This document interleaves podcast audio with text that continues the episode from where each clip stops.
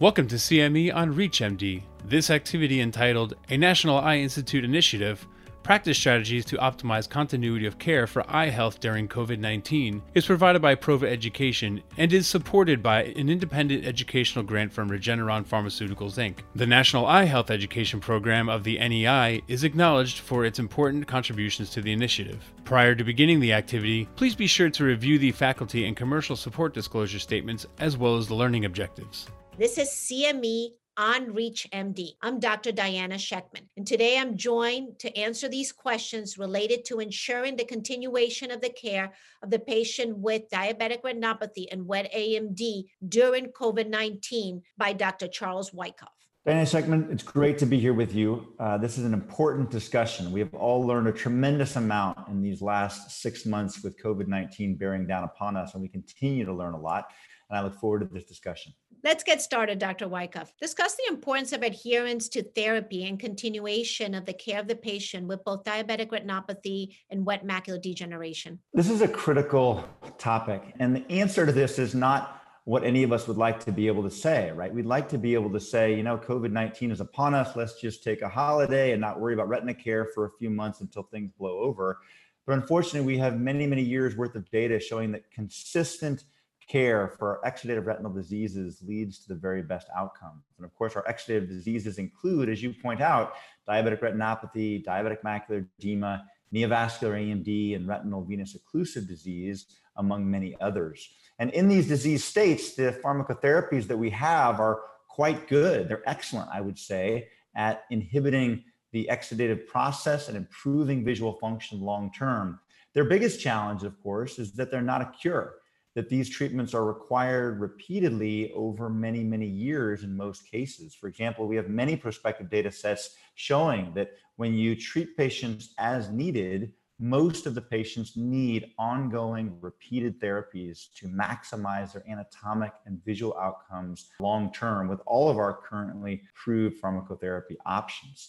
And the one data point I would point out showing consistency of care is really optimal was a very recent paper that was published just this year, 2020, in JAMA Ophthalmology, which was a post hoc analysis of the CATT data set. Remember, CATT was a prospective trial with four arms looking at management of wet AMD. And the summary from this paper was that each missed visit was associated with an average visual acuity letter score decline of just under one letter, about 0.7 letters, which doesn't sound like much for one missed visit, and it's not. But the problem is when you have cumulative numbers of missed visits over time, you allow the disease to go unchecked, leading to more permanent anatomic changes leading to long term suboptimal visual acuity outcomes. And so the take home message here is that really consistent long term care is going to achieve the best outcomes for exudative retinal disease patients. That's absolutely excellent. So let me ask you another question here with that in mind, uh, tell us more a little bit about ensuring that the patient actually is coming for their therapy. You know, they're coming in a time that they're scared, they're unsure. How does your office and yourself ensure that the safety of the patient? Yeah, Dr. Shechtman, it's a great point. I'm glad you bring this up, and I'd love to hear what your, your team does as well. But really, from day one, we have sort of emphasized safety, as you as you point out, right? Safety is paramount here because retinal diseases are very important to optimize. But if we can't do it in a safe way, then it would be better for our patients to stay home in this time of COVID-19. And so from day one, we have we chose to stay open and we never shut down. We believe that retina patients um, need care today and tomorrow, regardless of what's going on around us, as long as we can do it in a safe way. But we put in place many, many precautions, as I'm sure you have as well. Sort of the first one I would mention is masking, right? All patients, all staff, all physicians in the office, 100% of the time have a mask on. We really have no exceptions to that because this virus, unfortunately, is transmitted really through nasal and oral sort of discharge. And so you want to try to keep people masked at all times. The second point I'd bring up is contact precautions. So we all wear gloves really 100% of the time and change the glove between each patient and make sure that, that we are constantly washing our hands when we are not wearing gloves. And the third one I would mention is really exposure of patients over time we are trying to minimize the number of patients that come into clinic. So, for example, patients that don't need to be seen, for example, if they have had a stable ERM for a long time, they're not noticing any symptom changes on a phone call, then we often will have them delay their visit Uh, but most of our patients do need to continue to come in. And so when they do, we're trying to allow increased office hours, patients come in earlier or later, trying to space them out in both time and, and space.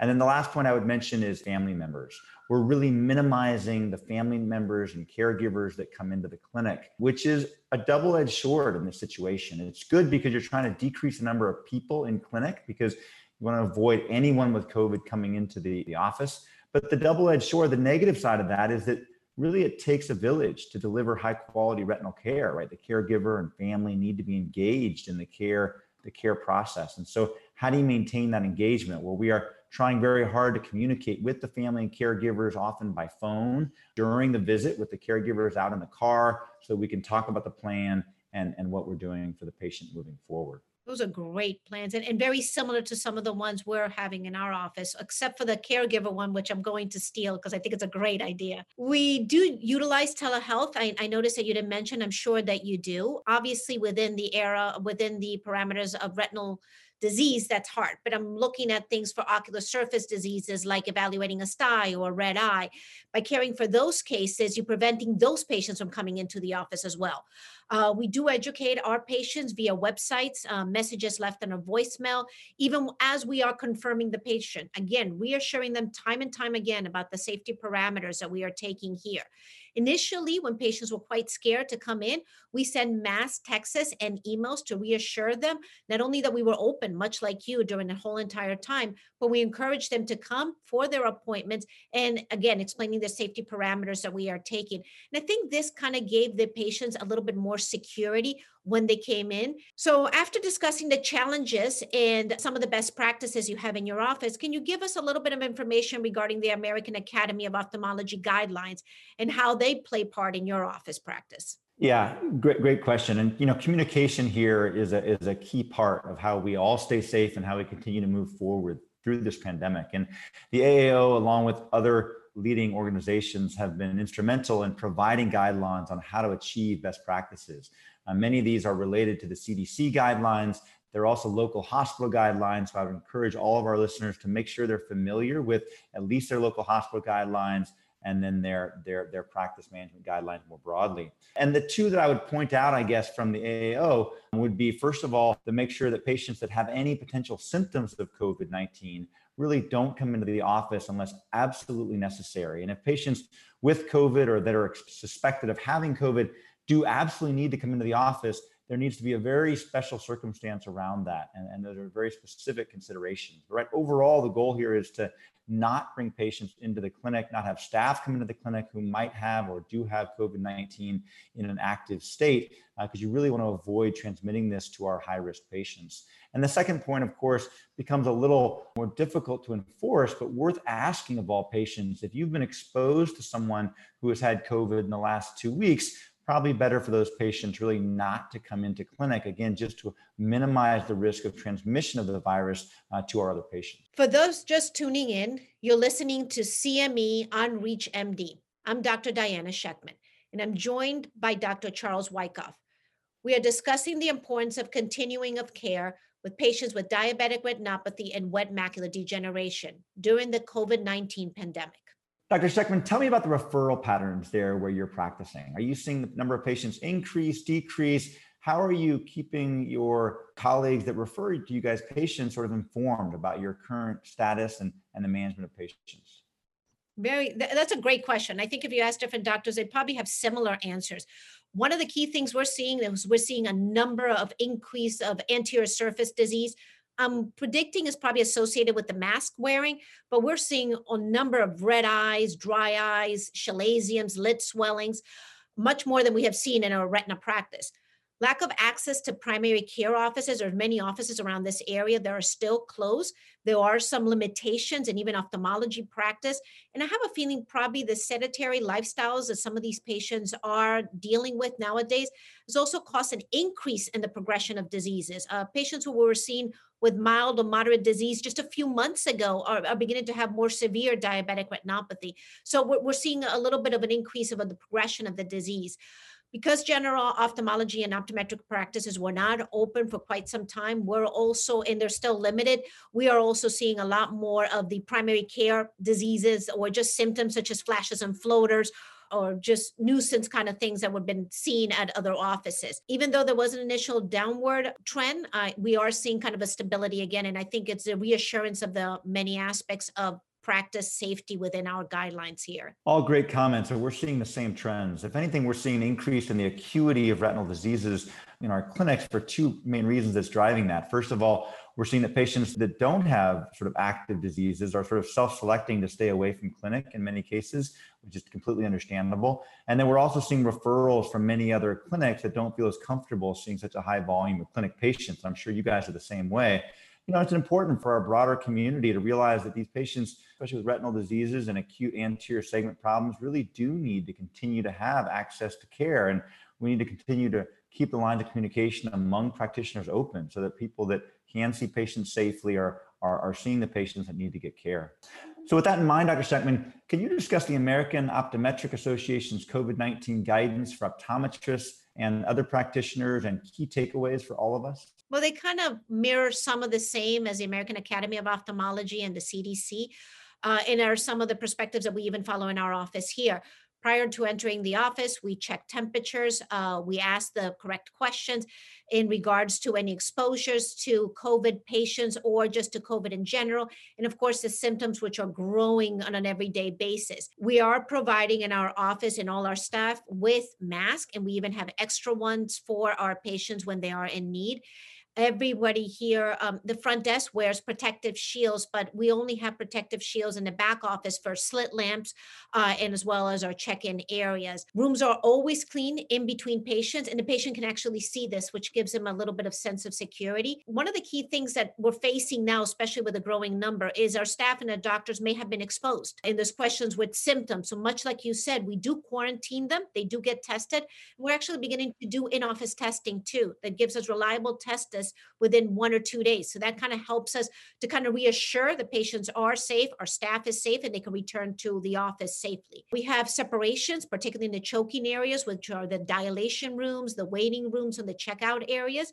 We schedules are a bit more limited, uh, but we have expanded our schedules on different areas as well.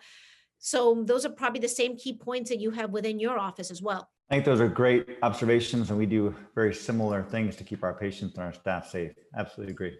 So, what would you say is your final take home message from all this that you really want to give our listeners? You know, I, I, definitely echo all the details we talked about. And I guess the overarching principle I'd say is just to allow yourself and maybe um, encourage your staff to recognize that this is an anxiety provoking and a fearful time for our patients, right? These are many of these are older patients with a lot of comorbidities, they're high risk populations, and they're scared and, and, they, and they have a right to be scared. And certainly we are scared for for our you know elderly family members that we might have. And so we need to re- reassure them and let them know that we understand that there's anxiety there and and that first and foremost their overall safety is the most important thing on all of our minds. And that's why we're doing all these safety precautions from the phone calls to the mask to the hand washing. Um, all the things we're doing are focused exclusively on providing them the safest environment possible so that we can then deliver the ophthalmic care that they need and deserve I think that is excellent. Emphasizing safety parameters is critical. I also think in a time of crisis, communication and education is critical to help disseminate not only accurate but reliable information. There's a lot of information out there. And I think it's important for especially our listeners here to note that you're getting the information from credible resources. We are in this together and together we'll get through it. Unfortunately, that is the only time we have right now. So I wanted to thank the audience and the participation. It's been an honor and a pleasure to be doing this particular talk with Dr. Charles Wykoff, joining me today and sharing some of his valuable insight. I will be speaking to you all in the future. Thank you so much. Dr. Shechtman, thank you very much. Great discussion. You have been listening to CME on ReachMD. This activity is provided by Prova Education and is supported by an independent educational grant from Regeneron Pharmaceuticals Inc. The National Eye Health Education Program of the NEI is acknowledged for its important contributions to its initiative. To receive your free CME credit or to download this activity, go to reachmd.com slash Prova. Thank you for listening.